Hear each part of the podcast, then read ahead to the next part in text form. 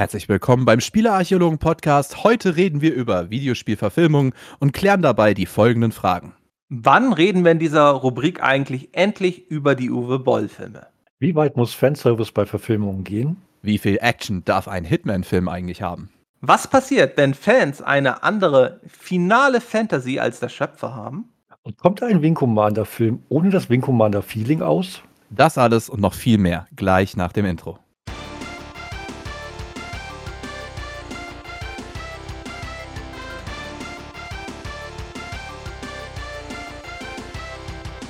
Wie ihr eben schon mitbekommen habt, geht es heute bei uns ausnahmsweise um Filme und nicht, zu, nicht nur um Videospiele. Und wir haben uns da halt drei Spielverfilmungen ausgesucht. Und für den, der es noch nicht mitbekommen hat, es geht heute um Hitman, es geht heute um Wing Commander und es geht um Final Fantasy. Und natürlich, bevor wir euch jetzt hier irgendwie was präsentieren, wollen wir euch so grob vielleicht sagen, was wollen wir bei den Filmen besprechen. Wir wollen euch jeweils kurz das Spieluniversum vorstellen, in dem dieser Film spielt. Ergänzen vielleicht einige von den Archäologen auch noch ein, zwei Informationen, falls ähm, der Vortragende etwas Wichtiges vergessen hat. Dann erzählen wir etwas kurz zum Film und zur Geschichte des Films, zur Entstehungsgeschichte vor allem, auch zu Kosten, Einspielergebnissen. Eventuell gehen wir auch ein bisschen über Schauspieler, Regisseure, Beteiligte, Besonderes, was, was es halt so bei diesem Film gab. Aber dann kommen wir eigentlich zu den wirklich wichtigen Punkten. Erstens, passt der Film ins Universum? Zweitens, was wurde gut umgesetzt?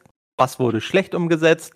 Was fehlt? Ist aber in den Spielen vielleicht ex existenziell. Was wurde dem Spieluniversum hinzugefügt, falls es das gibt? Und natürlich die wichtigste Frage, haben wir auch wirklich so eine Referenz wie im Doom-Film. Und für die, die den Doom-Film nicht kennen, da gibt es eine Ego-Shooter-Sequenz, in dem die Kamera wie in einem Ego-Shooter durch schmale Gänge geht. Das ist natürlich absolut was für die Computerspiel-Fans gewesen und nicht für den normalen Kinobesucher. Und natürlich ganz zum Abschluss geben wir euch auch noch ein kurzes Fazit, vielleicht welcher Film sich von diesen dreien lohnt ob sich einer überhaupt lohnt oder ob man einfach vielleicht lieber nochmal das Spiel seiner Wahl einfach startet und sich einfach nur die Zwischensequenzen anguckt. Dann fangen wir auch gleich an. Und zwar der erste Film, um den es heute gehen soll, ist Hitman Jeder stirbt allein. Nicht jeder stirbt, jeder stirbt allein. Basiert auf dem Hitman-Universum von Eidos Interactive wurde 2007 in die Kinos gebracht. Es gibt noch einen Nachfolgefilm, über den reden wir heute nicht. Ist aber auch nicht schlimm, weil komplett andere Schauspieler, nochmal alles komplett anders. Aber heute geht es um den 2007er Film. Der kam mit ungefähr um die 90 Minuten in die Länge. In Deutschland war er ab 18 Jahren freigegeben. Passt ja auch, die Hitman-Spiele hatten ja auch immer entsprechende Freigabe oder waren, glaube ich, teilweise sogar auch indiziert. Regie hat der Franzose, den mir jetzt schon leid tut, dass ich ihn versuche auszusprechen, Xavier Jean gespielt. Das Drehbuch stammt von Skip Woods, die Musik von Geoff Zanelli. Meiner Meinung nach drei recht bekannte Schauspieler sind dabei. Timothy Oliphant, den man heutzutage vor allem, also ich kenne ihn zum Beispiel durch die Serie, deren Namen ich gerade vergessen habe. Durch mehrere Serien. Der spielt auch in Santa Clara Diaries, glaube ich, mit, wo seine Frau ein Zombie ist. Oh, ich habe die doch erst gerade gesehen und ich habe es vergessen. Ich habe ich, ich hab sogar die Titelmelodie auf meiner Spotify-Playlist. Die Sekunde muss ich mir eben geben. Justified eine Serie, die im Wilden Westen, äh, nicht im Wilden Westen, in Amerika heutzutage spielt oder ums Jahr 2010, aber die meiner Meinung nach eher eine Western-Serie ist. Dann haben wir Juri Markloff, Entschuldigung, wir haben Robert Knepper und James Faulkner. Entschuldigung, das sind auch noch beides recht bekannte Schauspieler. Kommen wir erstmal zum Universum. Das Hitman-Universum kennen die meisten vielleicht. Wer es nicht kennt, der kann sich unseren Podcast dazu anhören. Hitman Blood Money hatte ich mit dem Stormy letztens aufgenommen, kann ich nur jedem nahelegen, der in dieses Universum eintauchen will. Man spielt einen, ja, einen Assassin, der in der Regel recht leise vorgeht. Der ist genetisch modifiziert, äh, ist auch eins seiner Markenzeichen. Er hat am Hinterkopf hat er einen Barcode, eingraviert. Da wird Stormy sicherlich gleich reingrätschen, was sie alles Tätowiert. Tätowiert, ja. und in diesem Universum geht es eigentlich vor allem darum, äh, Bösewichte, also da kriegt er Aufträge äh, und in der Regel tötet er dabei böse Menschen. Menschen, die wirklich böse Sachen getan haben, irgendwie Massenmörder, Vergewaltiger etc. pp. Oder die halt irgendwelche anderen Menschen töten wollen, tötet er. Das macht er in der Regel auf eine sehr leise, unauffällige Art, idealerweise ähm, und nicht dadurch, dass er wie in Doom einfach reinläuft und wild um sich schießt. Kommen wir zum Film. Der macht das meiner Meinung nach komplett anders. Und ich bin immer noch der Meinung, der Film sollte nicht Hitman heißen. Timothy Oliphant, finde ich, hat optisch definitiv Ähnlichkeiten mit dem Hitman, aber sind wir mal ehrlich, das hat jeder gut gebaute Mann, den du im Kopf, den du den Kopf rasierst und dem du hinten diesen Barcode raufmachst, die haben das alle. Das ist jetzt nichts Besonderes. Sonst, wie gesagt, sind die Ähnlichkeiten sehr gering, weil der Hitman hier in diesem Film tötet er sehr auffällig. Es geht im Endeffekt darum, der Hitman wird seit einiger Zeit von einem Polizisten, der fürs europäische CIA, also quasi Europol, arbeitet. Von dem wird er gejagt, weil der sieht einige Morde und sieht dort Verknüpfungen. Und den besucht der Hitman zu Hause und dem erzählt er so ein bisschen was von seiner Geschichte. Was er dabei erzählt, ist vor allem, dass er viel zu auffällig durch die Welt reist und böse Menschen umbringt. Also das böse Menschen umbringen, das ist im Film und im Universum ist es gleich, aber im Spiel macht das komplett anders. Ähm, und es geht vor allem dann um den Mord am russischen Präsidenten. Und dazu möchte ich, glaube ich, gleich einfach mal die Archäologen mit reinholen und ähm, den ganzen Konsequenzen daraus. Wer von euch hat den Film gesehen? Fjalk. Hier anwesend. Ah, Stormy hat ihn gesehen. Fjalk, hast du den Film gesehen? Ich habe ihn zweimal halb gesehen und ich bin zweimal eingeschlafen, weil ich dachte, ist das langweilig. Und ich verstehe überhaupt nicht, worum es geht. Wer ist das denn jetzt? Nee, äh, ich habe hab ihn zweimal versucht zu gucken und er war mir nicht interaktiv genug. So, ha. Wenn es ein Spiel gewesen wäre, wäre ich wahrscheinlich dran geblieben, aber als Film hat er mich nicht abgeholt. Okay, äh, äh, du hast ihn zweimal gesehen. Du hast ihn dann beide Male von vorne gesehen oder hast du ihn dann? Ich habe hab ihn dann beide Male von vorne gesehen, weil ich dachte, ich habe jetzt, hab jetzt so viel Handlung. Ich, habe immer noch nicht verstanden, was, was da jetzt genau passiert. Ich muss ihn nochmal von vorne gucken und bin dann fast an derselben Stelle wieder eingeschlafen. Okay, das finde ich spannend. Stormy, ähm, du hast den Film ja auch gesehen. Ja, ist korrekt. Bist du beim Film eingeschlafen? Nein. Konntest du der Handlung folgen? Ja. Hattest du das Gefühl, es war viel Handlung? Also ich will es mal so ausdrücken. Ich habe von dem Film keine allzu schlechte Meinung, aber Handlung ist nicht seine absolute Stärke. Gut, was würdest du denn als positiv an diesem Film sehen? Ähm, erstmal muss ich zu dem Thema, äh, was du gesagt hast, noch kurz was sagen mit, äh, der Film sollte nicht Hitman heißen. Ich sage doch, der Film soll schon Hitman heißen. Weil als Hitman in den Spielen ist es der ja praktisch immer technically dir selber überlassen, ob du jetzt laut vorgehst oder nicht. Es ist natürlich immer die bessere Variante, so leise vorzugehen, wie wir das im Blood Money Podcast besprochen haben. Aber technically ist es dir komplett selber überlassen, was du tust. Also du kannst auch so schalten und walten, wie der Hitman das in dem Film tut. Du kannst dir praktisch vorstellen, dass der Hitman Timothy Oliphant in dem Film halt einfach ein Spieler ist, der gerade Rambo macht, sozusagen. Ja, Rambo auf einem einfachen Schwierigkeitsgrad dann aber, ne? Weil, also. Ja, so ziemlich, ja. Positiv finde ich tatsächlich, dass extremst viele Sachen aus den Spielen als Easter Eggs, sage ich mal, vorgekommen sind. Zum Beispiel, der Film fängt ja an mit dem typischen Ave Maria, was man ja aus der Hitman-Serie kennt, dem Lied. Die Symbolik, zum Beispiel das Hitman-Logo von der äh, Assassinen-Fraktion, ist tatsächlich mehrfach vertreten. Sogar sehr äh, prominent als der Interpol, nicht Europol-Typ äh, das, äh, diesen Koffer von äh, 47 aufmacht und da lustigerweise wirklich jedes einzelne Ausrüstungsstück mit diesem Logo bedruckt ist. Das fand ich ein bisschen übertrieben, weil ich habe in den Spielen nie sowas gesehen, dass 47 wirklich überall dieses Logo drauf klatscht. Maximal auf seinen Koffer außen drauf und das war's eigentlich. Sonst siehst du das eigentlich nicht. Vielleicht noch auf den Pistolen. Aber der Koffer war ja wirklich vollgeschissen mit diesem Symbol. Ja, der ERN-Code, die Waffen, die er benutzt, die Silver Ballast zum Beispiel, die hat er auch in den Spielen. Auch das B2000 Sniper, das Bekannte aus der äh, Hitman-Serie, benutzt er auch im Film. Betäubungsspritze, Coin, die Garotte, also Klavierseite, wo benutzt wird. Agent Smith an sich ist ja auch eine Anspielung. Haben wir ja in dem letzten Hit-Podcast auch schon drüber gehabt. Er, er sieht nur anders da aus und ist scheiße alt, aber okay. Im Spiel ist er es nicht. Ach ja, Diana kommt zum Beispiel auch vor, by the way. Aber halt nur über Sprache, nicht offensichtlich. Diana ist sozusagen die, die mit, mit, dem, mit der der Hitman kommuniziert, wenn es um die Aufträge geht, wenn er neue Aufträge genau. kriegt. Für, für die, die da vielleicht genau. das Spiel nicht kennen. Die Story tatsächlich, also seine, seine, seine ähm, Entstehungsgeschichte, die am Anfang in den ersten zehn Minuten sozusagen ja abgehandelt wird, deckt sich fast mit der tatsächlichen Videospiel-Entstehungsgeschichte mit diesem äh, Waisenhaus, Anstalt, Dingens und das als Kinder fliehen. Also in den, in den Spielen gibt es eine sehr ähnliche Szene zu dem, was du im Film am Anfang siehst mit den zwei Kindern, die flüchten. Nur ist da eines der Kinder eben 47 und die Flucht gelingt und im Film ist es ja praktisch, die zwei Kinder werden erschossen. Also ist offensichtlich, dass keiner davon 47 ist. Ja, aber im Film, was für mich ein großer Unterschied ist, im Film sind es Waisenkinder, während es ja eigentlich Klone sind. Korrekt, das ist der Punkt, wo ich als nächstes drauf wollte. Das ist das der eine große Punkt, der sich unterscheidet. Das sind indoktrinierte, entführte Waisenkinder und genmanipuliert noch dazu. Und im äh, Videospiel ist 47 ja basically ein äh, Klon aus vielen verschiedenen anderen Personen zusammengemischt, sozusagen. Genau, und das ist, finde ich, eigentlich, also für Kenner des Spiels, ich bin jetzt ja nicht der Mega-Kenner des Spiels, aber das ist ja für mich dann trotzdem schon eine krasse Änderung der Hintergrundgeschichte. Und, und ich weiß halt auch nicht warum, weil es gibt eigentlich keinen Grund, dass sie das gemacht haben. Also die Anfangssequenz aus dem total spannend, das habe ich jetzt nachgelesen, die stammt aus einer anderen 20th Century Fox Serie. Und zwar, da stammen Szenen aus der Serie Dark Angel von 20th Century Fox. Aus ja, ähm, die, ich glaube, die ist in Deutschland auch nie richtig veröffentlicht worden. Das habe ich jetzt nachgelesen.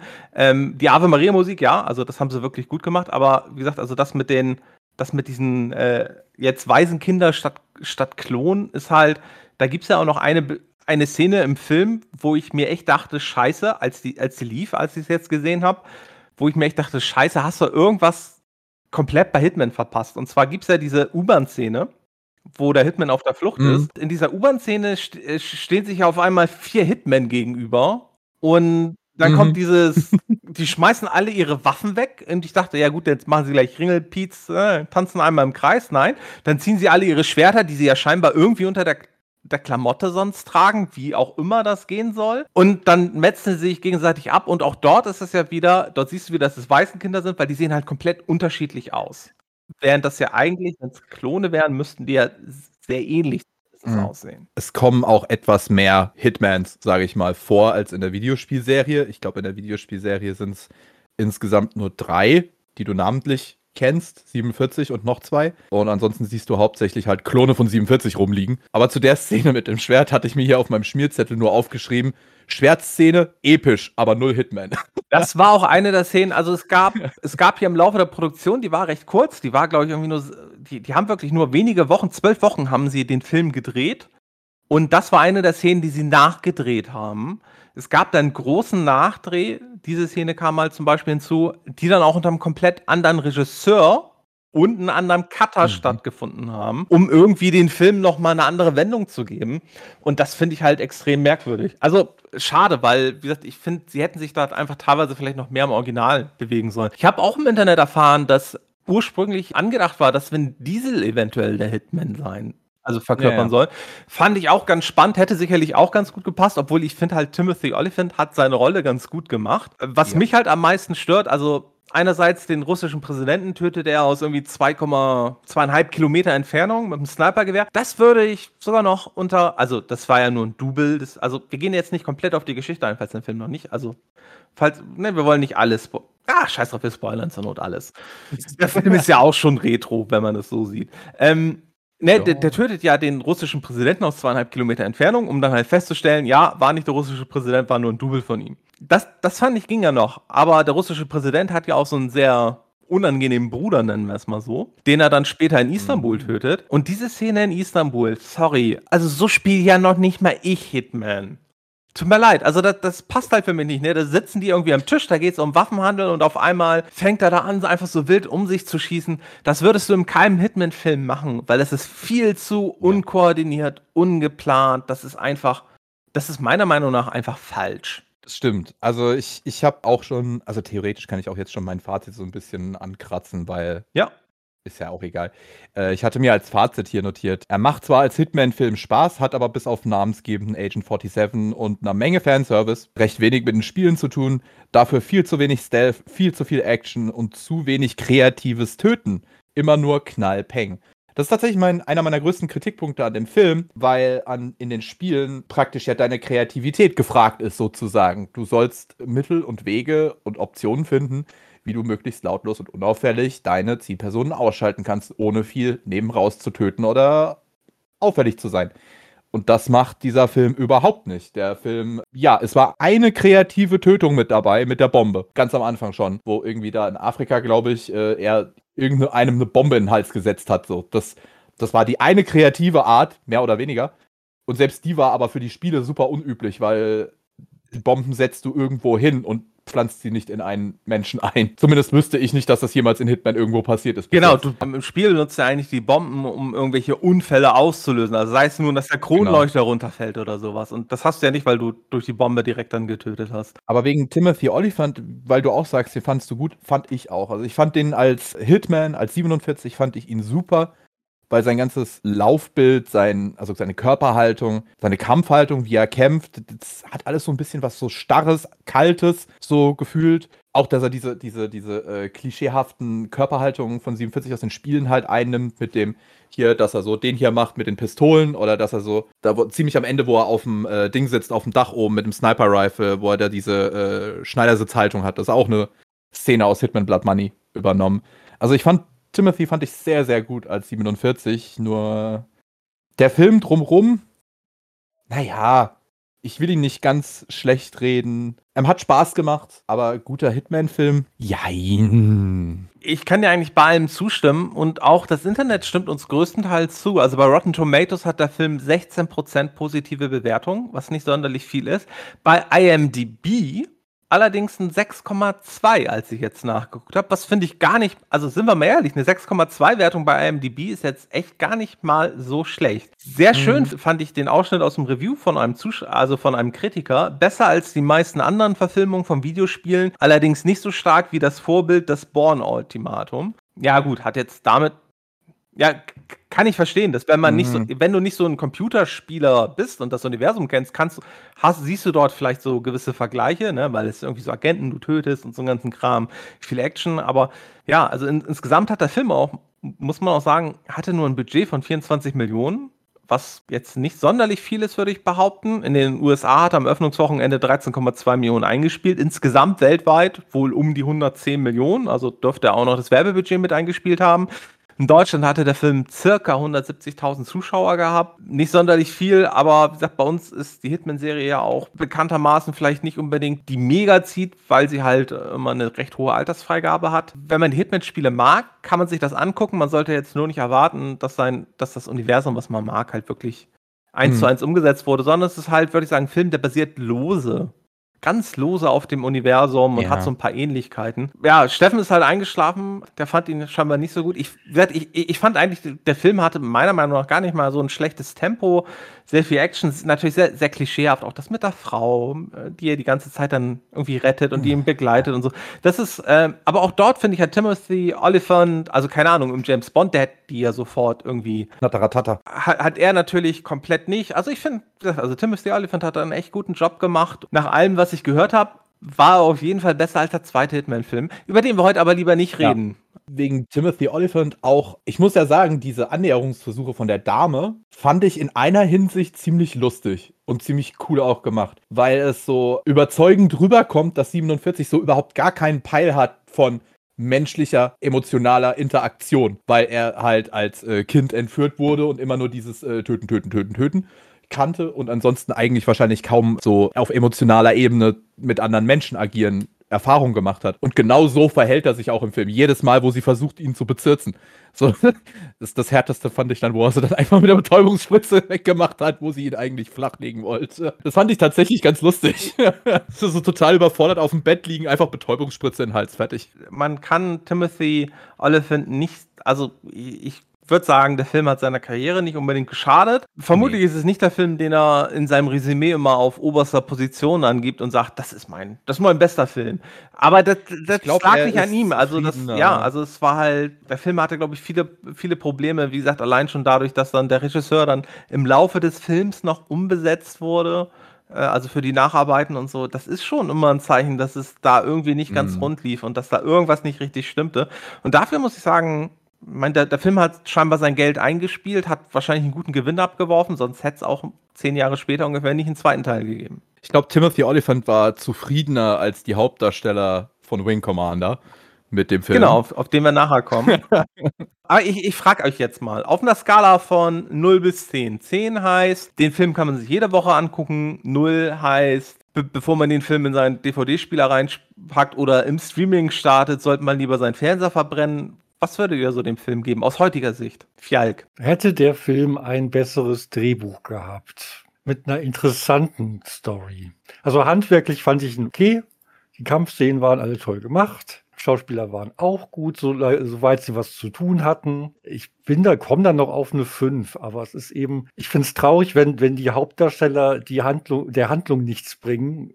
Also wenn es einen Spin-off geben würde mit den, mit den beiden Agenten, mit dem vom, vom, von Interpol und dem, dem Inlandsgeheimdienst aus Russland. Das waren die interessanten Charaktere für mich. Was, was der Hitman gemacht hat, war so, ja, ob er das jetzt macht oder nicht, ist eigentlich, ob der stirbt oder nicht, ist mir jetzt eigentlich auch egal. Also, so, also ich fand, ja, es ist, ist noch, handwerklich ist es noch eine 5, aber ich fand den Film einfach nicht interessant genug für mehr. Tommy? Also, ich als Hitman eingefleischter Fan sag mal, ich, bin, ich tue mir schwer, den tatsächlich so eine 0 bis 10 Bewertung so richtig einzuordnen, sag ich mal. Also, ich schwebe irgendwo zwischen 6 bis 8 tatsächlich. Wie gesagt, als Film, handlungsmäßig hat er jetzt nicht so allzu viel zu bieten. Als Hitman hat er eigentlich auch nicht so viel zu bieten. Das Problem ist aber halt, dass es das einzige halbwegs Gute in Sachen Hitman-Verfilmung ist, was du hast. Ja, okay, es sind nur zwei Filme, wovon einer schlecht und einer gut ist. Ich würde ihm tatsächlich eine stabile äh, 7 geben, aber halt mit dem Kontext dahinter, dass jeder, der sich den Film angucken möchte, keine 1 zu 1 Hitman-Videospiel-Umsetzung erwarten sollte. Definitiv nicht. Dass es eher so ein lauter Durchgang ist, wo man auf den Silent Assassin scheißt und naja, manche Sachen vielleicht auch äh, nicht so wichtig sind, wie zum Beispiel Story. aber, er, aber ich kann ihn nicht komplett schlecht machen, weil dafür hat er zu viel Fanservice und macht auch zu viele Sachen richtig. Also ich gebe ihm eine 7. Gut, ich würde mich, glaube ich, einfach in der Mitte einordnen. Äh, einordnen. Ich würde dem Film einfach eine 6 geben. Gründe, die habt ihr eigentlich alle schon genannt. Ich würde mir eigentlich wünschen, dass sie eine Hitman-Serie machen, die sich wirklich pro Folge irgendwie ein Kill sozusagen hat oder vielleicht dann meinetwegen im Staffelfinale dann auch mal eine, eine Doppelfolge oder sowas. Ich glaube, das, äh, also ich, ich glaube, das könnte heutzutage funktionieren und auch gerade mit diesen ganzen CGI-Effekten mhm. und sowas, die sie sicherlich auch für so eine Serie brauchen. Das könnte, das könnte, glaube ich, schon ganz gut funktionieren heutzutage. Irgendwie so an Fjalik dann immer zum Einschlafen ja. gucken abends. Und Fjaliks Wertung ignoriert er einfach mal, weil der hat den Film ja sowieso scheinbar größtenteils verpennt. Nein, jedem steht hier seine Meinung zu. Ich bin sicher, ähm, ich bin, bin sicher nach, nach den ersten gut. 50 Minuten ist er echt nochmal gut, hat er nochmal ordentlich angezogen. es passiert dann vielleicht teilweise mehr. Aber das mhm. ist ja, ist ja, ja in Ordnung. Aber, aber, ja, ja, wie gesagt, aber das Action, Action, das ist das, das ist nicht der Problem, der, der Problem. Das Problem des Films. Ich hätte gerne gewusst, warum und wieso überhaupt? Ja, dafür brauchen wir dann die Serie. Genau. Da brauchen wir dann genau. die Hitman-Serie und als Ableger ist The Young Hitman. Sowas wie The Young Sheldon. ähm, oh und dann, dann, dann, wird das was. Dann verstehen wir das und, alle. Und vielleicht, oh. und vielleicht, also äh, es war bestimmt auch vorhanden, aber vielleicht auch ein bisschen, bisschen Selbstironie, die ich dann auch mitbekomme. Weil das ah, ich finde, ich find, der Film hm. hatte schon, also der, das, das der ist oh, ja. schon seine, ja, das, seine Ironie. Genau, das ist nämlich das Einzige, wo ich sagen, sagen würde, dafür, dafür war der, der Oliphant dann doch gut, dass er das dabei, das hat er nämlich dann doch ein bisschen rüber transportiert. So. Zum Beispiel das, das, das Hitman Blood Money Easter Egg, wo er bei den zwei Kids ins Fenster rein und die spielen ja, gerade Hitman auch, Blood Money auf, genau. auf der äh, Playstation. das fand ich cool. Also für, für Kenner der Serie ist es die finden da in vielen Szenen finden die wirklich gut. Viele Anspielungen an, an mhm. das Spiel. Ich glaube, mehr als in allen anderen Filmen, die wir heute besprechen. Und damit kommen wir zum nächsten Film. Ja. Und zwar Final Fantasy, die Mächte in dir. Stormy, deine Bühne. Ja, meine Bühne, oh Gott. Ich gestehe jetzt für den sehr geneigten Podcast-Hörer mal direkt vorneweg. Ich bin kein allzu großer Fan der Final Fantasy Serie. Ich hab nichts gegen sie, aber sie hat mich auch nie so wirklich mitgenommen. Außer der siebte Teil, den habe ich gespielt, weil war halt damals so irgendwie. Aber ich habe den erst gespielt, by the way, äh, nachdem ich den Film gesehen hatte. Nur so zur Info. Das ist, glaube ich, wichtig, warum die meisten so eine schlechte Meinung von diesem Film haben und ich eine relativ gute Meinung von diesem Film habe. Final Fantasy, die Mächte in dir, die habe ich als äh, Kind irgendwann mal zum ersten Mal gesehen. Ich meine, der Film kam 2001 raus. Da war ich, lass mich kurz rechnen, zarte neun Jahre alt. Übrigens auch äh, 106 Minuten lang der Film und war ab 12 Jahren freigegeben. Der Regisseur, Regisseur war übrigens Hironobu Sakaguchi. Das ist auch der Schöpfer der Videos, äh, der Spielreihe, nicht nur des Films. Drehbuch hat jemand namens Al Reinhardt und Musik jemand namens Elliot Goldenthal gespielt. Vorneweg, die meisten dürften es wissen, es ist der erste komplett vollständig computeranimierte Film überhaupt gewesen. Dementsprechend hat er keine de facto Schauspieler, sage ich mal, sondern nur Synchronsprecher. Da sind aber einige Bekannte dabei. Ich habe mal gerade äh, rausgezogen, dass die äh, Rolle des Captain Grey zum Beispiel von Alec Baldwin gesprochen wurde. Sein Untergebener Neil wird von äh, Steve Buscemi gesprochen. Sein anderer Untergebener Sergeant Ryan von Wing Rames und deren aller Vorgesetzter General Hine von James Woods. Ein Dr. Sid. Hier haben wir auch direkt eine der wenigen Final Fantasy Verbindungen ein Charakter, der Sid heißt, der von Donald Sutherland gesprochen wird. Und das war's eigentlich schon. Final Fantasy Fans will ich es jetzt nicht nennen, aber Zuschauer des Films prügeln sich auch immer recht häufig drum, dass dieser Captain Grey äh, Hardcore-Ähnlichkeit mit Ben Affleck hat. Ich kann sehen, warum sie das denken, weil hat er irgendwie ein bisschen. Aber er ist wohl tatsächlich nicht Ben Affleck nachempfunden worden, zumindest nicht mit Absicht. Der Film hatte ein Budget von 130 Millionen und nochmal 30 Millionen für Werbung und hat weltweit gerade mal 85 Millionen eingenommen. War also ein finanzieller Mieserfolg. Und ich würde auch jetzt schon mal kurz die Bewertungen, die der Film bekommen hat, äh, zumindest von Rotten Tomatoes und IMDb, mal mit reinknallen, weil ich tatsächlich sagen muss, dass diese Bewertungen sehr viel höher ausgefallen sind, als ich erwartet habe weil nach allem, was ich von dem Film weiß, habe ich das sehr viel tiefer erwartet. Auf Rotten Tomatoes hat der äh, 48% bei über 100.000 Bewertungen, was fucking viel ist. Ich glaube, Hitman hatte nur irgendwie äh, 106 Bewertungen. Ja, das ist ein Unterschied. Und ich glaube, bei äh, Wing Commander, wo wir nachher noch drüber sprechen, hatte, glaube ich, auf Rotten Tomatoes über 10.000 Bewertungen knapp. Und ja, bei IMDb hat er auch 6,2, was jetzt auch nicht schlecht ist. Ich, ich sage, der Film ist tatsächlich nicht schlecht sein allergrößter Fehler ist, und da muss ich mich jetzt mal an Bacon äh, orientieren, ähm, beziehungsweise eigentlich nicht, weil das sage ich schon seit Jahren so. Dieser Film, sein größter Fehler ist, er heißt Final Fantasy. Das ist sein allergrößter und sein einziger richtig großer Fehler. Alles andere kann man drüber hinwegsehen, dass die Figuren vielleicht vor allen Dingen von den, ähm, ich sag mal, äh, Gesichtsmimiken her teilweise jetzt nicht so überzeugend wirken. Vor allem, weil es äh, wenn es um emotionale Sachen geht, wie zum Beispiel Weinen oder Lachen. Ja, das kann ich dem Film verzeihen. Der ist wie alt? Keine Ahnung. Seit 2001, er ist über 20 Jahre alt. 22 Jahre alt, war der erste richtig komplett äh, vollständig animierte Film. Kann ich nachsehen, solche Sachen. Was ich allerdings jetzt nicht so gut nachsehen kann, ist den Film halt Final Fantasy zu nennen, ohne irgendeine große Erklärung im Vornherein praktisch den Film rauszuklatschen, während ja alle Final Fantasy Fans praktisch angesprochen und angefixt sind, weil da kommt was mit Final Fantasy. Also erwarten die ja was das mit das etwas, das mit Final Fantasy zu tun hat. Und dann bekommen sie diesen das Film. Das ist ja das Problem von, ich würde mal sagen, allen Filmen, über die wir heute reden. Tatsächlich, Jein. ja, Ich find- tatsächlich, Ich, ich, jein. ich finde aber ehrlich gesagt, dass der letzte Film, kommen wir nachher noch drauf, dass der eigentlich noch am nächsten am Spiel ist. und trotzdem schlecht Ja, ist. ja aber, aber der ist aus anderen Gründen dann vielleicht schlecht. Und, und ich, ich, ich persönlich Ja. finde, ach, ist egal, das würde jetzt zu weit gehen. Ich, ich, ich würde gerne bei Final Fantasy auch kurz was ergänzen. Also ich glaube, wir haben in dieser Runde keinen Final Fantasy Experten. Ich kenne Ja. auch überwiegend, Korrekt. oder? Kein, Das- kein Stück. Okay. Generell liegt mir zum Beispiel dieses C, äh, dieses JRPG, liegt mir jetzt, ist jetzt auch nicht ganz so mein Genre. Final Fantasy VII habe ich damals am PC gespielt.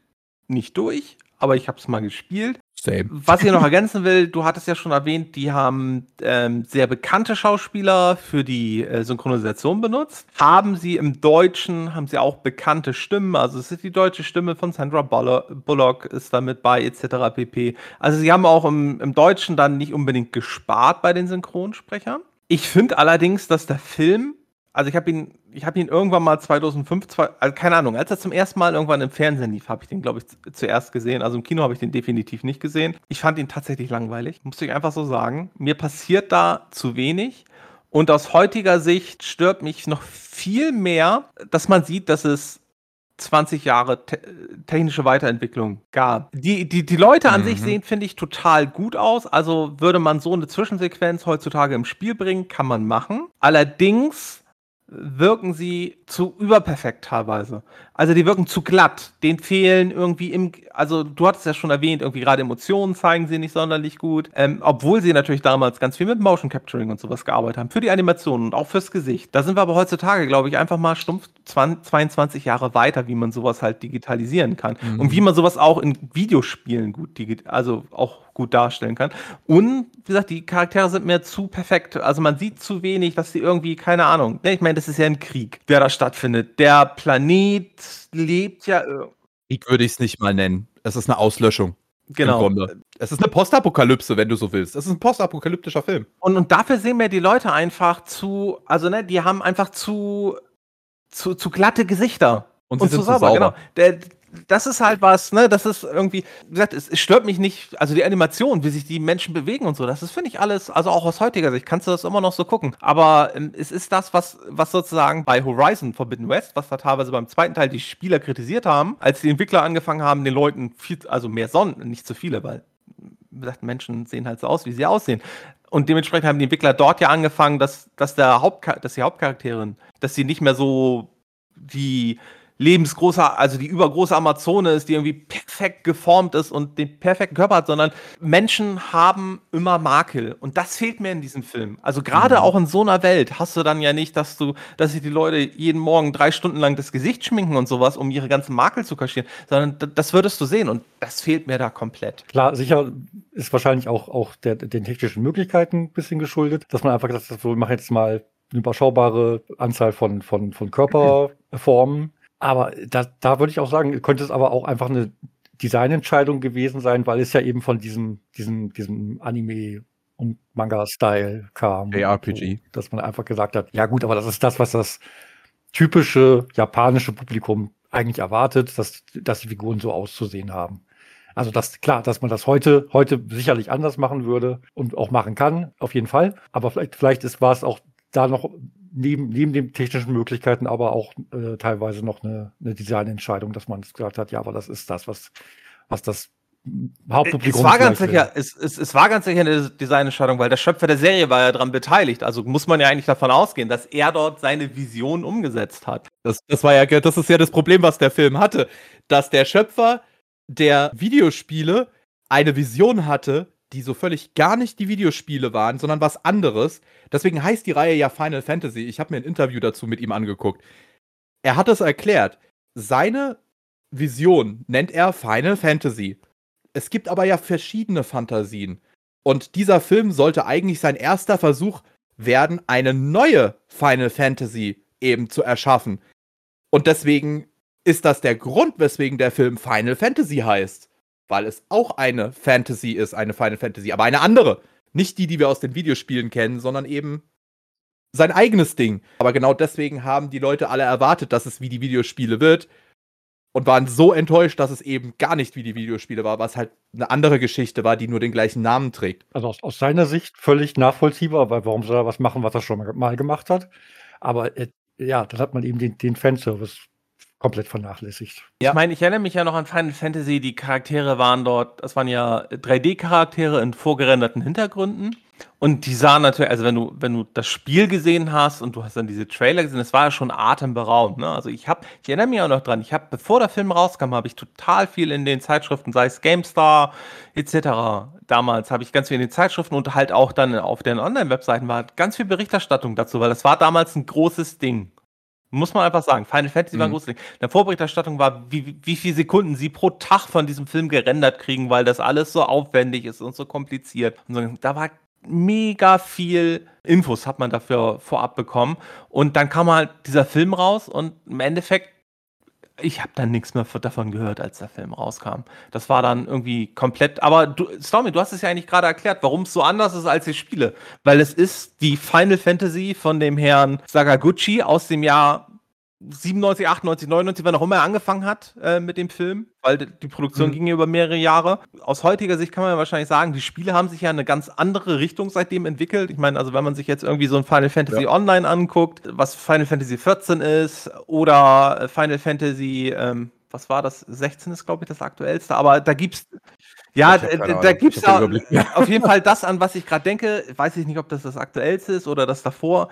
Da sind die Charaktere ja auch, natürlich sind die heutzutage, sehen die viel lebensecht aus, aber die haben trotzdem noch viel mehr so einen, diesen Anime-Look, würde ich sagen, für mich, als halt die Charaktere in diesem Film. In diesem Film, das, das ist vielleicht für mich auch damals, also, wie gesagt, kein großer, also definitiv kein großer Final Fantasy-Kenner, aber das war für, vielleicht auch für mich sowas, die sahen halt damals schon recht echt aus, aber das ist halt nicht das, was ich vom Final Fantasy erwarte. Also ich kann auch sagen, ich war halt durch das, was ich hier vorher gesagt habe, von wegen, dass die Final Fantasy Fans eben Final Fantasy erwartet haben, davon war ich halt überhaupt nicht beeinflusst, weil ich halt im Vornherein, bevor dieser Film herauskam, hatte ich null Komma rein gar keine Berührungspunkte mit dem Final Fantasy Universum. Ich war also ein komplett unschuldiges und unbeschriebenes Blatt, was das anging. Das heißt, der Film hatte auf mich eine völlig andere Wirkung als auf andere Leute. Und gut, ich habe den als Kind halt zum ersten Mal gesehen. Ich fand ihn damals schön. Gut, ich war neun Jahre alt. Ich fand ihn sogar gruselig bis zu einem gewissen Rahmen, was man bei einem neunjährigen Kind jetzt nicht so beanstanden muss. Ich meine, das sind Phantomgeisterwesen und die machen Wusch und dann ist jemand tot. Oh! und das war eine schöne Erfahrung, so generell der ganze Film. Ich habe dann irgendwann später nochmal geguckt und jetzt vor ein paar Tagen eben nochmal. Und ich muss sagen, tatsächlich, obwohl es in unserem ersten Podcast hier der Film ist, der mit Abstand am allerwenigsten mit seinem namensgebenden Videospieluniversum zu tun hat, ist es mit Abstand der Film, den ich tatsächlich am meisten mag und am höchsten bewerte. Weil ich fand, die Geschichte war jetzt nicht allzu mega der neue ja, es war jetzt keine Revolution, sage ich mal, die Geschichte. Es hat sich viel an äh, allen möglichen Klischees auch bedient teilweise. Aber ich fand trotzdem, dass der Film eigentlich alles gut gemacht hat. Es war jetzt auch großartig in meinen Augen keine Zeit irgendwie, wo es sich hätte ziehen können, weil eigentlich fast alles immer mit äh, Story praktisch voll war. Wie wichtig jetzt manche Storypunkte sein mögen, muss jeder für sich selber wissen. Dann kann es für den einen oder anderen vielleicht doch ein bisschen mehr ziehen. Ich fand den Film tatsächlich sehr gut und finde bis heute, dass sein einziger Film ist, dass er halt Final Fantasy heißt und nicht irgendwas anderes ist. Und dass es nicht im Vornherein klargestellt wurde, dass das eine neue Final Fantasy von dem Herrn Sakaguchi ist und nicht dieselbe Final Fantasy, die er in den Videospielen okay, hat. Bevor wir jetzt hier bei diesem Film zum Fazit kommen, will ich noch eine Sache erwähnen. Ähm, ich habe im Internet auch hier zumindest wieder ein bisschen geguckt, wie wir alle. Und dabei habe ich gesehen, als bevor der Film rauskam, gingen sie davon aus, dass es vielleicht der neue Weg fürs Anime sein wird. Dass man so alles computergerendert animiert mm. macht. Hat sich rausgestellt, war nicht der Fall. Es ging fände ich doch wieder sehr viel in Richtung klassischeres Anime. Ich bin jetzt auch kein Anime-Experte, aber wenn ich so Studio Ghibli und so diese, diese Filme, natürlich benutzen die ja heutzutage viel Computertechnik, um den ganzen Kram zu erzeugen, aber der Grafikstil ist, finde ich, wieder eher so ein bisschen, also häufiger eher schon wieder ein bisschen weg von diesem absolut realistischen Darstellungsthema. Mit einer Ausnahme. Ja, ganz kurz die Ausnahme. Also ich finde die, äh, die, die Resident Evil-Reihe also die, nicht die Realfilmreihe, sondern die Videospielverfilmung und die Serie, die ja auch noch dazu kommt, die benutzen denselben Stil und die sind moderat bis mäßig erfolgreich. Also bei denen läuft das so ein bisschen, aber sonst überall, nee, Zeichentrick. Basically, Zeichentrick, japanischer Zeichentrick, also Anime. Gut, aber dann kommen wir jetzt auch mal bei diesem Film zur Bewertung. Ich fange diesmal einfach mal an und ich sag, von allen drei Filmen ist es, finde ich, das schlechteste. Ich würde dem maximal eine 3 geben. Der Film hat mich einfach nicht der hat mich einfach nicht gefesselt und mich stören einfach diese Sachen, dass die halt zu wenig Emotionen zeigen, dass es aus heutiger Sicht vor allem auch, sieht halt teilweise schon ein bisschen altbacken aus, finde ich. Wie gesagt, damals revolutionär, aber wir sind 22 Jahre weiter und irgendwie hat mich, also das Beste an dem Film fand ich, war teilweise irgendeine dieser Melodien ist mir im Kopf geblieben. Sonst habe ich fast alles aus diesem Film vergessen. Fjalk. Ja, also ich kann nur unter, unter Vorbehalt hier eine Wertung abgeben, weil ich habe den das letzte Mal auf jeden Fall vor 2010 gesehen. Ich habe ihn das erste Mal im Free TV gesehen, das weiß ich noch. Also grafisch fand ich ihn total beeindruckend. Immer mit diesem Hintergedanken, boah, das ist alles computeranimiert, das ist alles computeranimiert. Boah, Wahnsinn, Wahnsinn.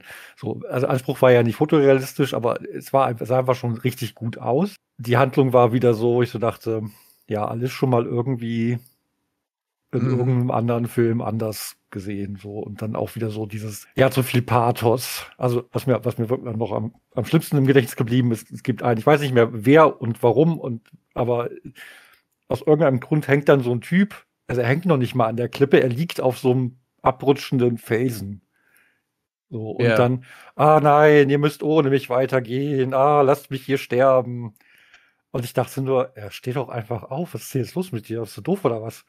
Also, ja, also Handlung und, und, und Logik war so, wo ich dachte, ja gut, das ist alles, äh, ne, aber grafisch eben imposant und da, dafür dann würde ich immer noch sagen, also für, fürs erste Mal gucken, wenigstens noch eine 6. Stormy. Ja, wie gesagt, ich bin der überzeugten Meinung, dass dieser Film, hätte er nicht Final Fantasy gehießen, sehr viel besser in unserer Welt angekommen wäre, als er es letzten Endes ist. Und ich sehe den Film eben auch so als, ähm, ich sag mal, ja, damals war das so und deswegen kann ich den Film auch heute sehen und sagen, auch wenn es altbacken ist, das tut ja meine Wertung jetzt praktisch jetzt nicht beeinflussen, weil es war halt damals so. Fertig aus. Der Film ist 22 Jahre alt.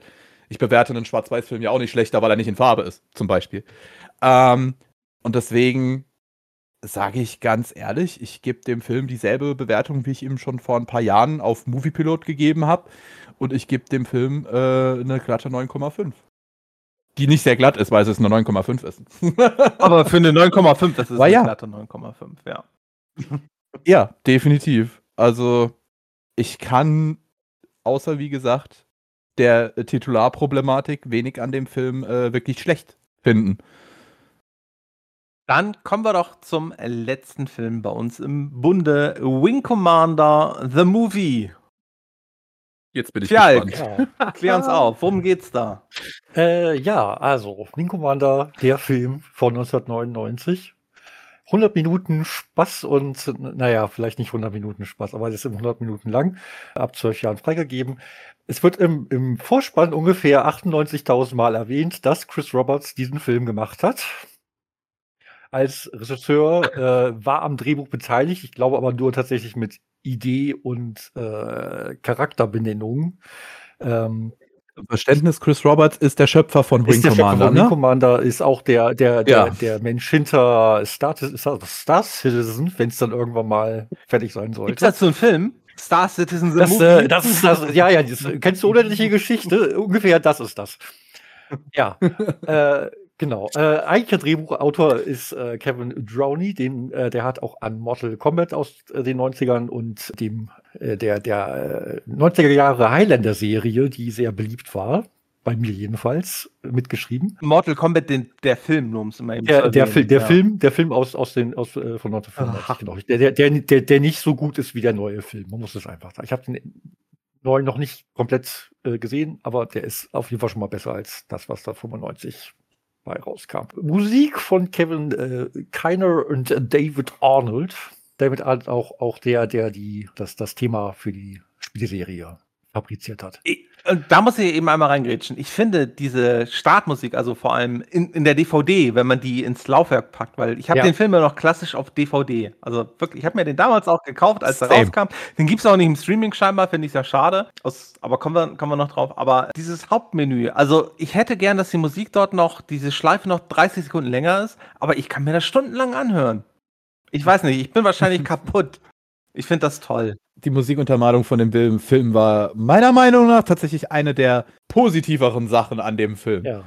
Ja, also nochmal zur Handlung. Die Menschheit äh, ist im Universum unterwegs, hat äh, andere Spezies getroffen, jedenfalls eine, die katzenartigen Kilrathi, die aus irgendeinem Grund ein bisschen pissig auf die Menschen sind und wer auch immer, wieso auch immer, ist, äh, bricht ein Krieg aus. Der äh, weltbekannte, damals jedenfalls, ich weiß nicht mehr genau, ich weiß nicht, was er heute so macht. Ich habe das, glaube ich, vorhin nochmal gegoogelt, aber irgendwie dachte ich so, kenne ihn nicht, interessiert mich nicht. Freddie Prince Jr. hatte damals den, den, den der Lieutenant Blair die äh, Hauptrolle verkörpert. Das, das sollte den Film eigentlich bekannt machen. Also ich, hey, guck mal, wir haben hier, hey, hier, berühmt, kommt doch alle ins Kino. Ja, es ist die Wing Commander Rahmenhandlung, sage ich mal. Weltraumkämpfe gegen die Kilrafi, aber auch da ist wieder so, Wing Commander der Film, da hätte ich mir aber mehr Wing Commander ein bisschen gewünscht. Äh, Mhm. Nur, mal eben, nur mal eben als Frage. Es gibt ja sicherlich auch Zuhörer, die haben vielleicht noch nie ein Wing Commander Spiel ges gespielt, weil das letzte kam ja, glaube ich, 99 mit Prophecy raus. Ähm, ist also schon ein paar Jährchen her. Ähm, Chris Roberts ist danach ja mit Digital Anvil, hat er dann ja Starlancer, Freelancer rausgebracht und dann arbeitet er seit kurzem an diesem ganz komischen kleinen Weltraumspiel, ähm, was du vorhin schon erwähnt hast.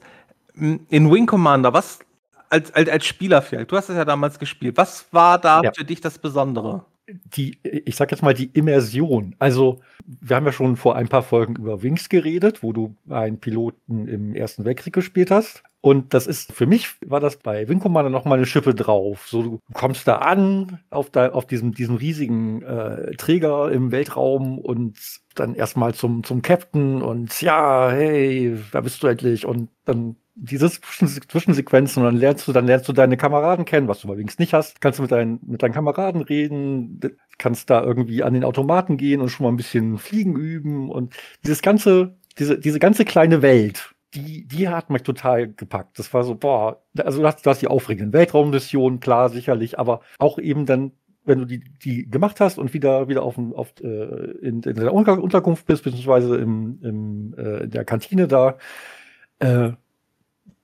du hast da irgendwie, also das war so, so, so ein Gesamtpaket, das hat sich einfach so komplett mitgenommen. Hat gesagt, hier, das ist jetzt dein Zuhause, das sind deine Leute, ihr müsst voneinander da sein, ihr müsst aufeinander aufpassen. Übrigens, quatsch doch nochmal mit dem, dann erzählt er dir was aus seinem Leben und. Ich dachte, du sprichst dich vielleicht von dir selbst an, aber für mich ist ja sozusagen der große Elefant im Raum, ähm, ist Wing Commander ab Teil 3 hat er was Besonderes gemacht. Er hat das CD-Medium richtig ausgenutzt. Also mhm. Wing Commander 1 war auch sehr besonders und auch 2, weil die hatten sehr hohe Hardware-Anforderungen. Dafür war die Serie damals immer bekannt, dass sie sozusagen immer ein aktuelles System erforderte. Ab Wing Commander 3 kamen CDs mit rein und zwar nicht nur eine. Ab Teil 3 gab es Full-Motion-Videosequenzen mit echten Schauspielern.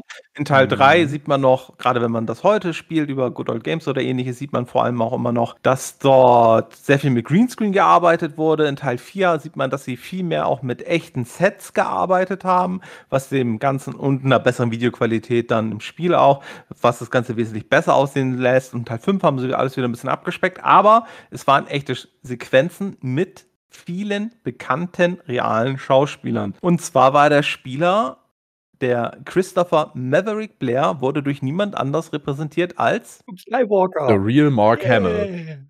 Genau, Luke Skywalker hat mitgespielt. Und das war, wen haben wir noch? Also in der Auflistung. Wir haben Malcolm McDowell, John Rice Davis, Tom Wilson und man kann auch weitergehen. Aber auf jeden Fall, man hatte mehrere bekannte Schauspieler.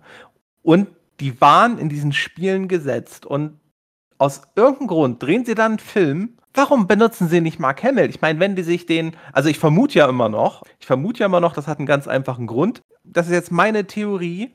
Mark Hamill hat irgendwo bei LucasArts was unterschrieben, wo drin steht, du darfst in keinen Weltraumfilm mitspielen, außer unseren.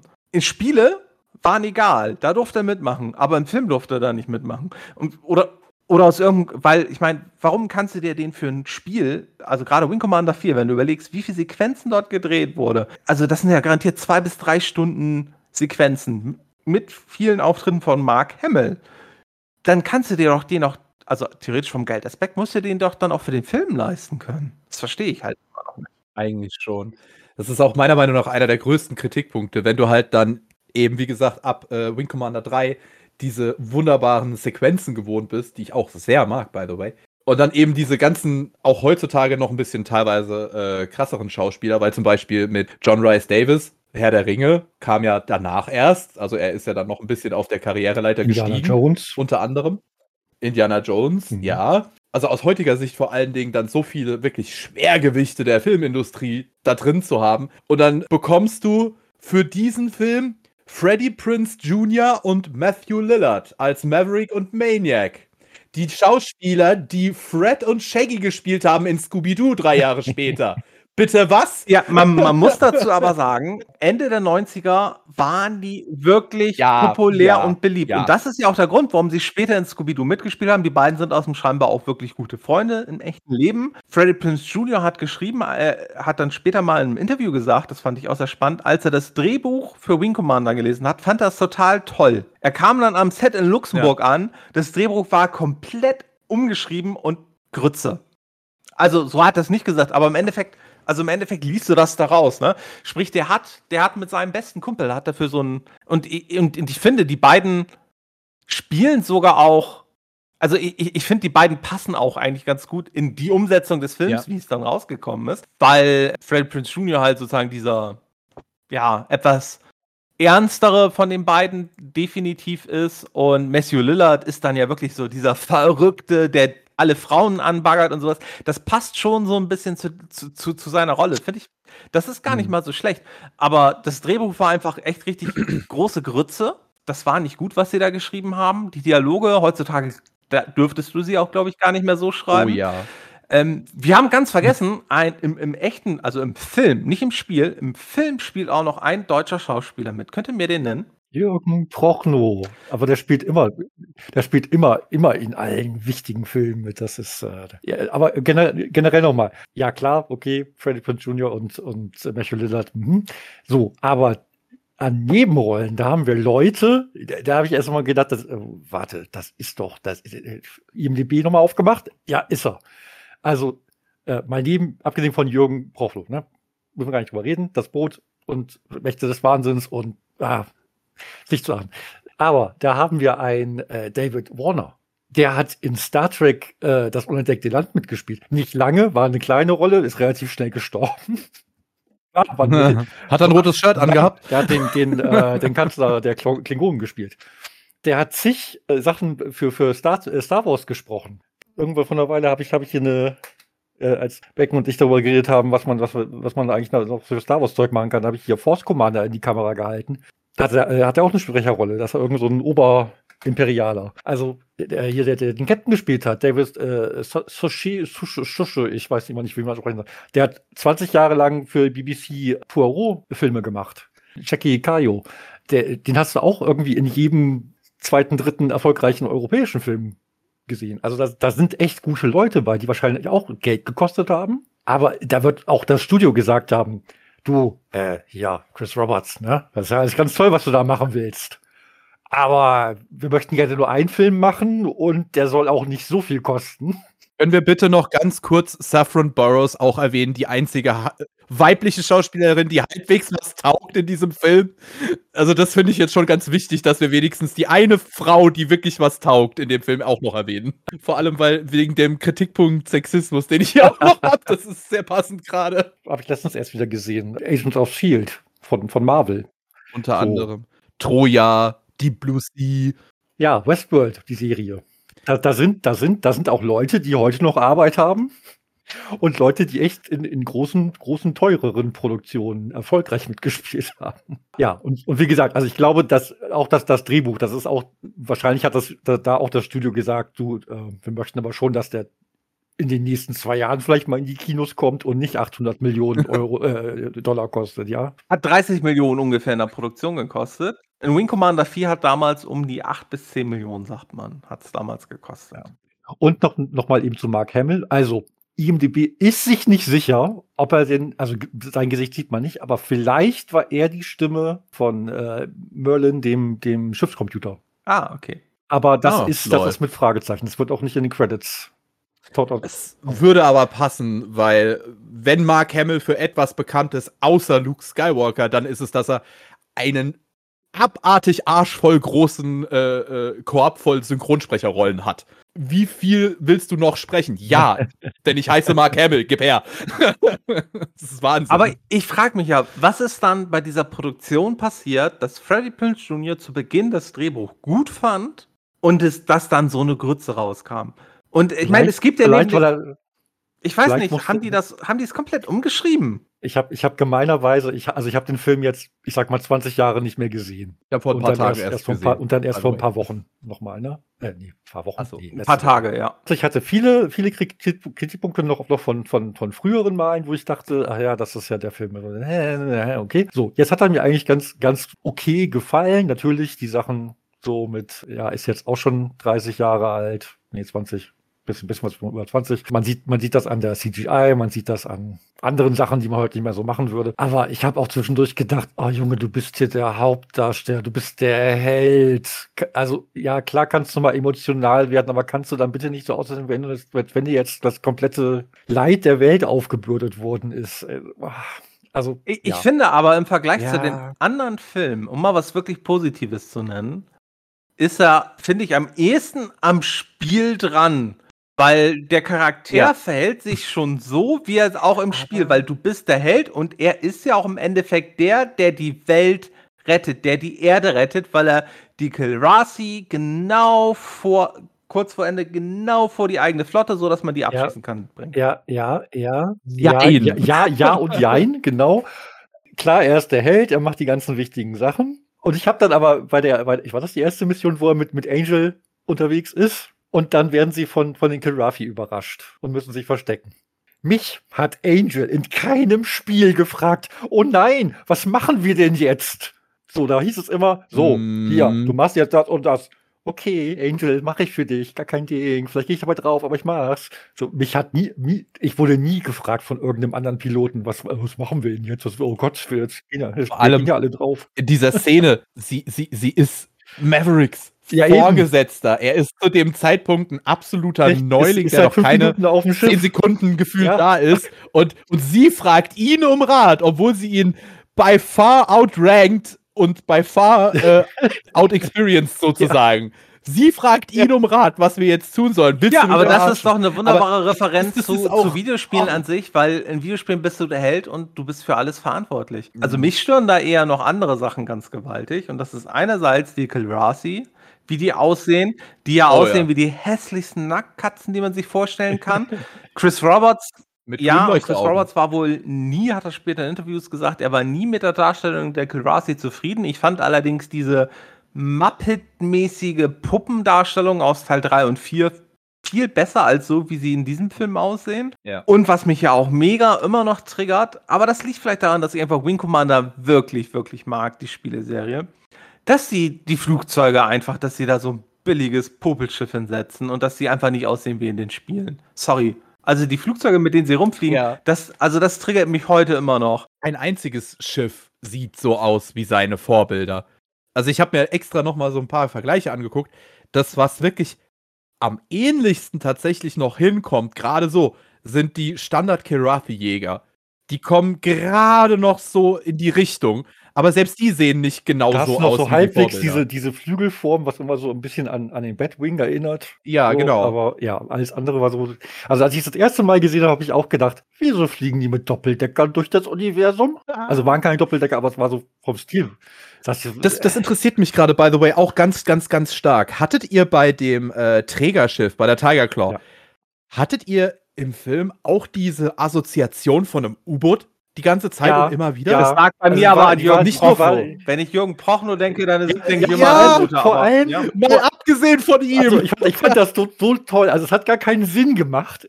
Weder physikalisch noch von der Handlung noch irgendwas. Aber ich fand das so schön, dass sie diese U-Boot-Szene, ich habe gedacht, das haben die für Jürgen gemacht. Die haben diese U-Boot-Szene, Sicherheit. die haben das extra für Jürgen da reingeschrieben. Ach, das, das wurde sich vor den Kilrasi dann äh, auf dem Mond da Das- verstecken. Ja, ja, so, und wo dann, wo dann der, wo dann Paladin dann sagt so, Psst, nein, alle ruhig sein. Du bist ja, und alle gucken so, so klischeehaft wie im U-Boot-Film an die Decke hoch. Also, ihr könnt jetzt auch alle die Stereolagen voll aufdrehen, da ist, ist es völlig egal. Das hört keiner. Doch keiner. Aber, aber dann dieser, dieser, dieser Schwenk zu Jürgen rüber, und da dachte ich, ah, okay, das, das okay, jetzt, ah, super, ja, das, das können wir drin lassen, komm schon, das ist okay. Aber nicht nur die Szene, auch das mit äh, kurz davor mit dem Torpedotreffer.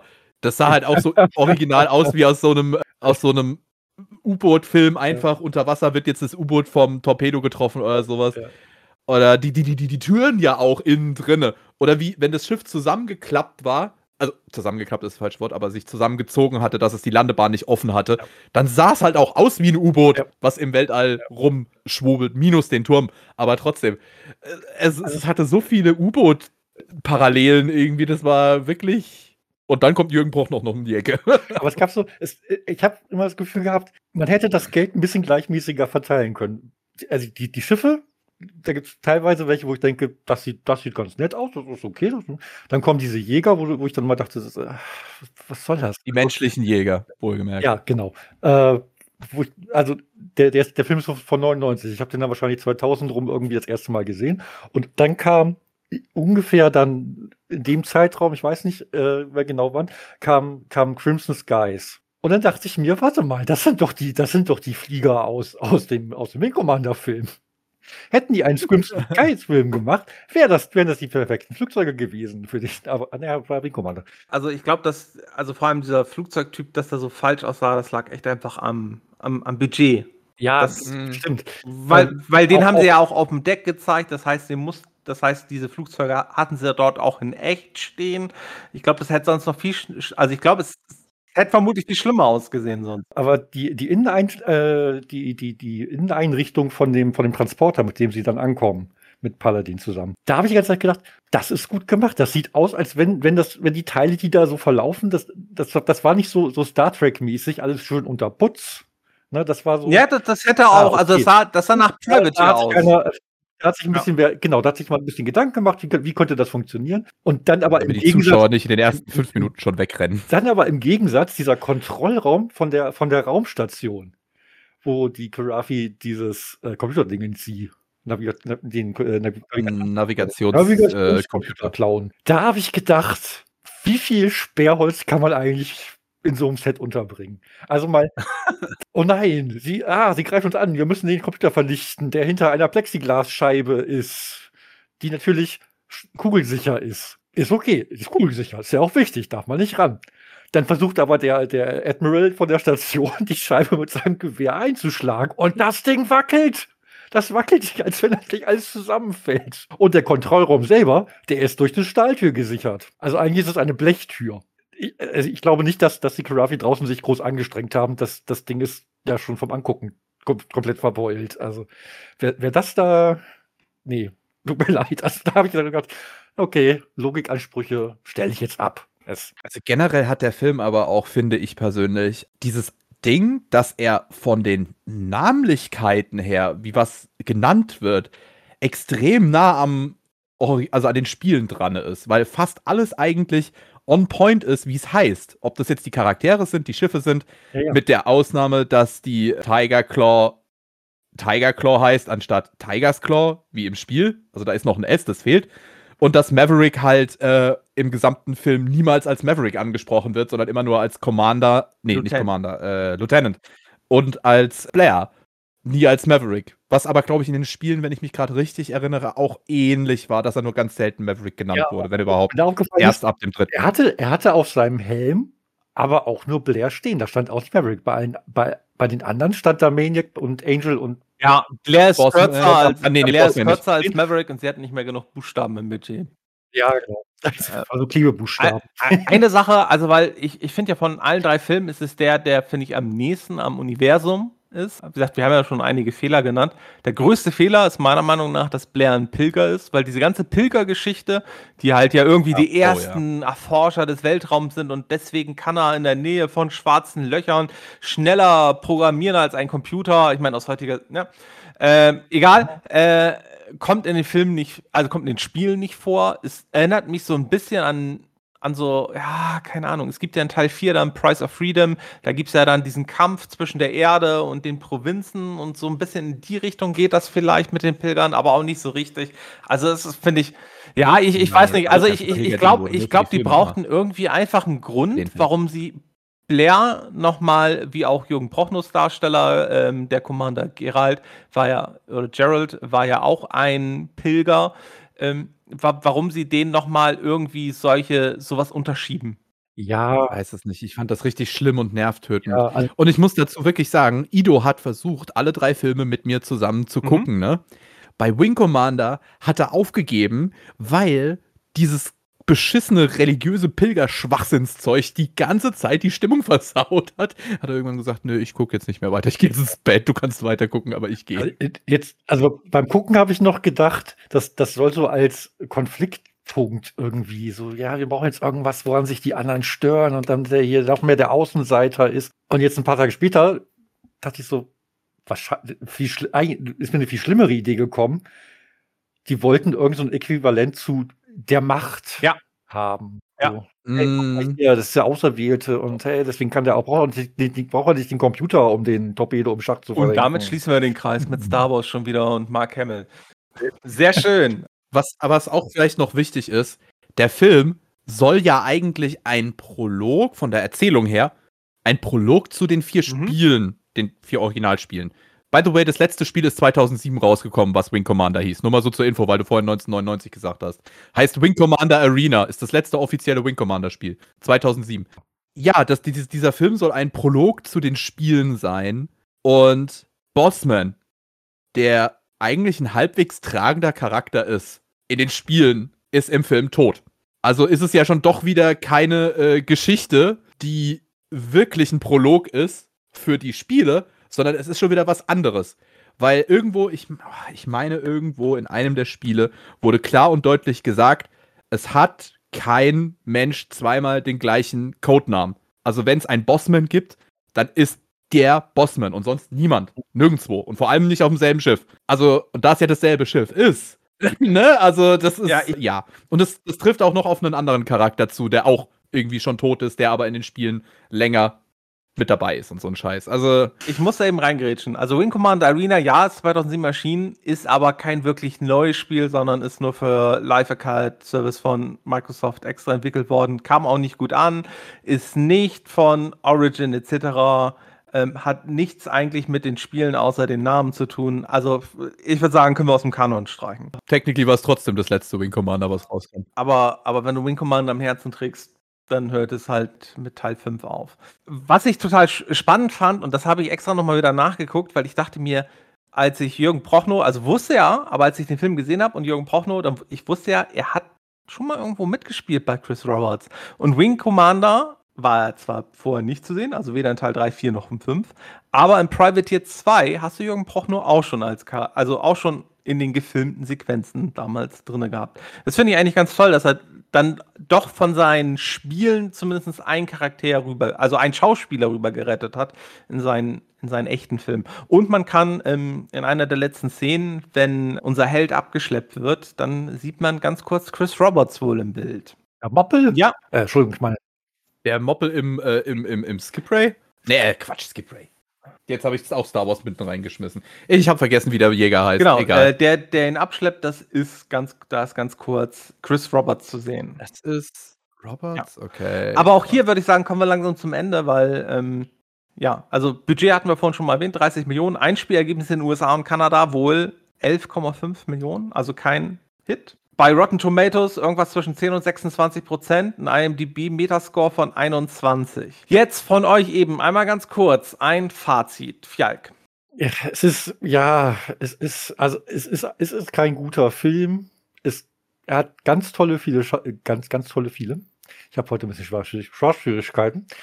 Ganz viele tolle Schauspieler, hauptsächlich in Nebenrollen er ist auch, er ist auch nicht wirklich schlecht gealtert, finde ich. Also ja, es gibt äh, CGI-Stellen, wo du denkst, mhm, ich guck mal kurz woanders hin. Rathi. Äh, ja, zum Beispiel, aber auch, auch so diese, diese, wir, wir kippen mal eben das havarierte äh, Schiff von der oh, ja. runter. Denke, ist das doch selbst gemalt mit Wachsmalstiften? schön.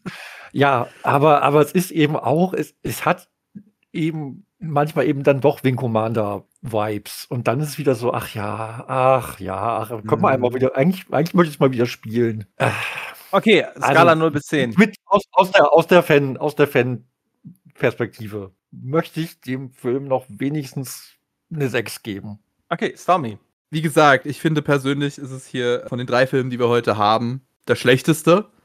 Auch wenn er am nächsten eigentlich an seinem Vorbild dran ist, ist er der schlechteste. Ich möchte die Nostalgiebrille mir nicht aufziehen und möchte wirklich so, so, so, so, kritisch wie möglich sein. Und ich sage, es ist weder ein guter Film, noch ist es ein wirklich 100% guter Wing Commander Film, auch wenn manchmal Fanservice-mäßig die Feelings aufkommen. Kein Mark Hamill ist mit dabei, das ist ganz schlimm.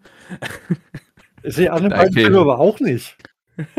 ja, aber da ist ja auch kein Mark Hamill mit geplant gewesen in der, äh, nee, im, Vor im Original vorgekommen. Auch, dass die Dialoge, vor allem auch im Deutschen, wenig überzeugend waren. Das Einzige wirklich so, was mir am Schauspiel gefallen hat, war das wirklich das Zusammenspiel zwischen Matthew Lillard und Freddie Prince Jr., also Blair und Maniac. Das war das Einzige, was mir wirklich gut gefallen hat, so.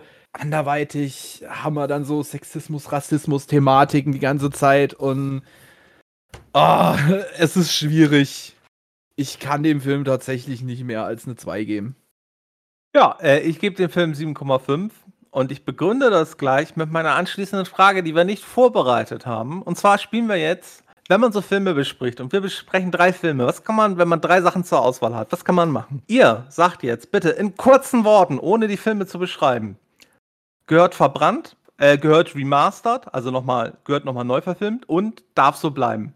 Also quasi dieses Kill, äh, Mary, was auch immer. Muss ich die verteilen? Ja, die musst du verteilen. Verdammt, ich würde sagen, alle drei gehören remastered. Nein, also, also ein Film wird verbrannt, ein Film wird nochmal komplett neu mit aktueller Technik und gut umgesetzt und ein Film darf so bleiben. Fjalk.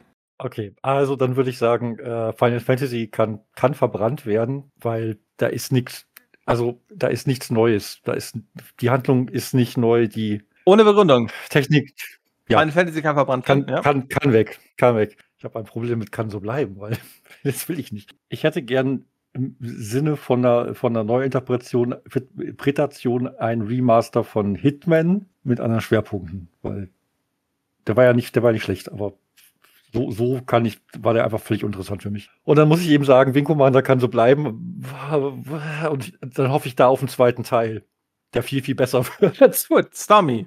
Das ist richtig, richtig. Ja, aber dafür, dafür machen wir das. Weil ich mir eigentlich ein Remake von Wing Commander sehr wünsche, was originaler ist an, den, äh, äh, an der Vorlage dran. Ich wünsche mir auch für den Hitman-Film ein Remake. Und tatsächlich würde ich eigentlich sagen, dass der Final Fantasy-Film für das ist, was er ist. Der kann definitiv so bleiben. Aber dann müsste ich sagen, dass einer von den anderen beiden Filmen verbrannt werden kann. Und das möchte ich eigentlich bei keinem dieser beiden Filme wirklich sagen. Ja, du verstehst mein Struggle, ja, glaube ich. Und ich warte immer noch auf die Antwort. Welcher Film kann verbrannt werden? Da kommst du nicht drum herum. Pass auf, dann sage ich tatsächlich, Final Fantasy kann verbrannt werden, obwohl es der höchstbewerteste Film ist. Hitman dürfte im Zweifelsfall so bleiben, weil er auch in der Form so Spaß gemacht hat. Und Wing Commander braucht definitiv ein Remake. Gut, und dann komme ich dran. Also beim Verbrennen bleibe ich bei Final Fantasy. Es liegt aber einfach daran, dass mir das Universum nichts sagt und ich den Film einfach echt nicht so ja, ich fand ihn einfach nicht. War nicht meins. Remaster ist für mich Hitman. Bitte als Serie im Episodenformat. Ein Kill pro 60 Minuten. Wirklich gut ausgearbeitet, kann ich mir das vorstellen. Der Film, der so bleiben kann, ist Wing Commander aus dem einfachen Grund. Meiner Meinung nach zeigt er allein durch seine schlechten Dialoge, die die ganze Zeit da sind, ist er so nah teilweise an den Spielen, wo auch nicht wirklich unbedingt immer gut, also da waren gute Schauspieler, Mark Hamill und so. Aber die Dialoge, die die da in Spielen hatten, wenn die untereinander in der Kantine reden und sowas, das ist auch so viel Grütze bei gewesen. Deswegen kann Wing Commander so bleiben, weil er einfach zeigt, wie weit wir vielleicht heutzutage, meiner Meinung nach, wenn wir jetzt Computerspiele verfilmen, wie viel weiter und besser wir sind. Deswegen bleibt Wing Commander so als schlechte Erinnerung, auch wenn ich im Film jetzt äh, irgendwie eine 7,5 gegeben habe. Sehr gut. Gut, bevor wir jetzt hier aufhören, äh, wir haben ganz bewusst diesmal keinen Uwe Boll-Film genommen, weil Uwe Boll ist wenn es um Filme kann, zu, weg, ja. kann verbrannt werden, kann verbrannt werden. ja. Alle, alle, alle weg damit. Genau. Ja. Nee, aber äh, genau, also haben wir diesmal ganz, ganz bewusst nicht gemacht. Da wird es vielleicht irgendwann mal, wenn uns danach ist und wir uns vor echt quälen wollen, wird es da vielleicht mal eine eigene Spezialepisode zu geben. Da müssen wir aber vor sicherstellen, dass wir danach alle in die Klapse können, weil wenn du drei und Uwe dass Boll Alkohol hier genau, stehen haben. weil wenn du drei Uwe Boll Filme innerhalb eines Jahres guckst, ich glaube, dann, dann brauchst du äh, therapeutische Beratung auf jeden Fall. Wir hoffen, es hat mhm. euch gefallen. Einfach mal was anderes, als dass wir über Spiele reden, haben wir mal über Film zu Spiele geredet. Vielleicht reden wir in Zukunft auch mal zu Spielen zu Filmen, aber das ist auch schon wieder ein ganz anderes Thema. Darf ich noch mal eben einen Appell an die ganzen äh, Regisseure und Filmproduzenten da draußen, die uns hier alle zuhören, richten? Könnt ihr bitte aufhören, gute Filme äh, zu, zu äh, äh, aus guten, von guten Filmen Rema Remakes zu machen, das brauchen wir nicht. Da haben, da haben wir schon gute Filme. Nehmt doch bitte die schlechten Filme. Wir haben hier gerade drei vorgestellt. Nehmt doch die und macht da ein Remake. Die haben das nötig, die guten Filme nicht. Und macht's besser vor allen Dingen. Weil es gibt, und das werde ich wahrscheinlich als Fazit zu jeder einzelnen äh, Videospielverfilmungsfolge sagen, außer vielleicht bei den Uwe Boll, weil da ist eh Hopfen und Malz verloren. Es gibt viel zu wenig gute Videospielverfilmungen da draußen, ob als Filme oder als Serien. Weil der Traum eines fast jeden Videospielfans und Freunds ist es eigentlich, früher oder später mal eines seiner großen Fandoms auf der großen Leinwand zu sehen. Und nicht immer nur Star Wars, Star Wars, Star Wars, weil wir wissen, dass Star Wars das gut hinkriegt. Aber da ist es ja auch andersrum. Aber ja, wir wollen mal was Schönes sehen. Wir wollen Videospielverfilmungen in wirklich gut sehen und nicht nur immer in so entweder richtig schlecht oder halbgar bis moderat. Weil mehr als moderat wird's eigentlich fast nie. Das ist auch eine sehr gute Zusammenfassung unseres Podcasts. Mehr als halb gut wird sowieso nicht. Deswegen hören wir jetzt hier einfach auf, sagen bis zum nächsten Mal. Ich bedanke mich bei meinen beiden Archäologen und sage Tschüss. Jawohl, danke dir. Tschüssi. Bis zum nächsten Mal.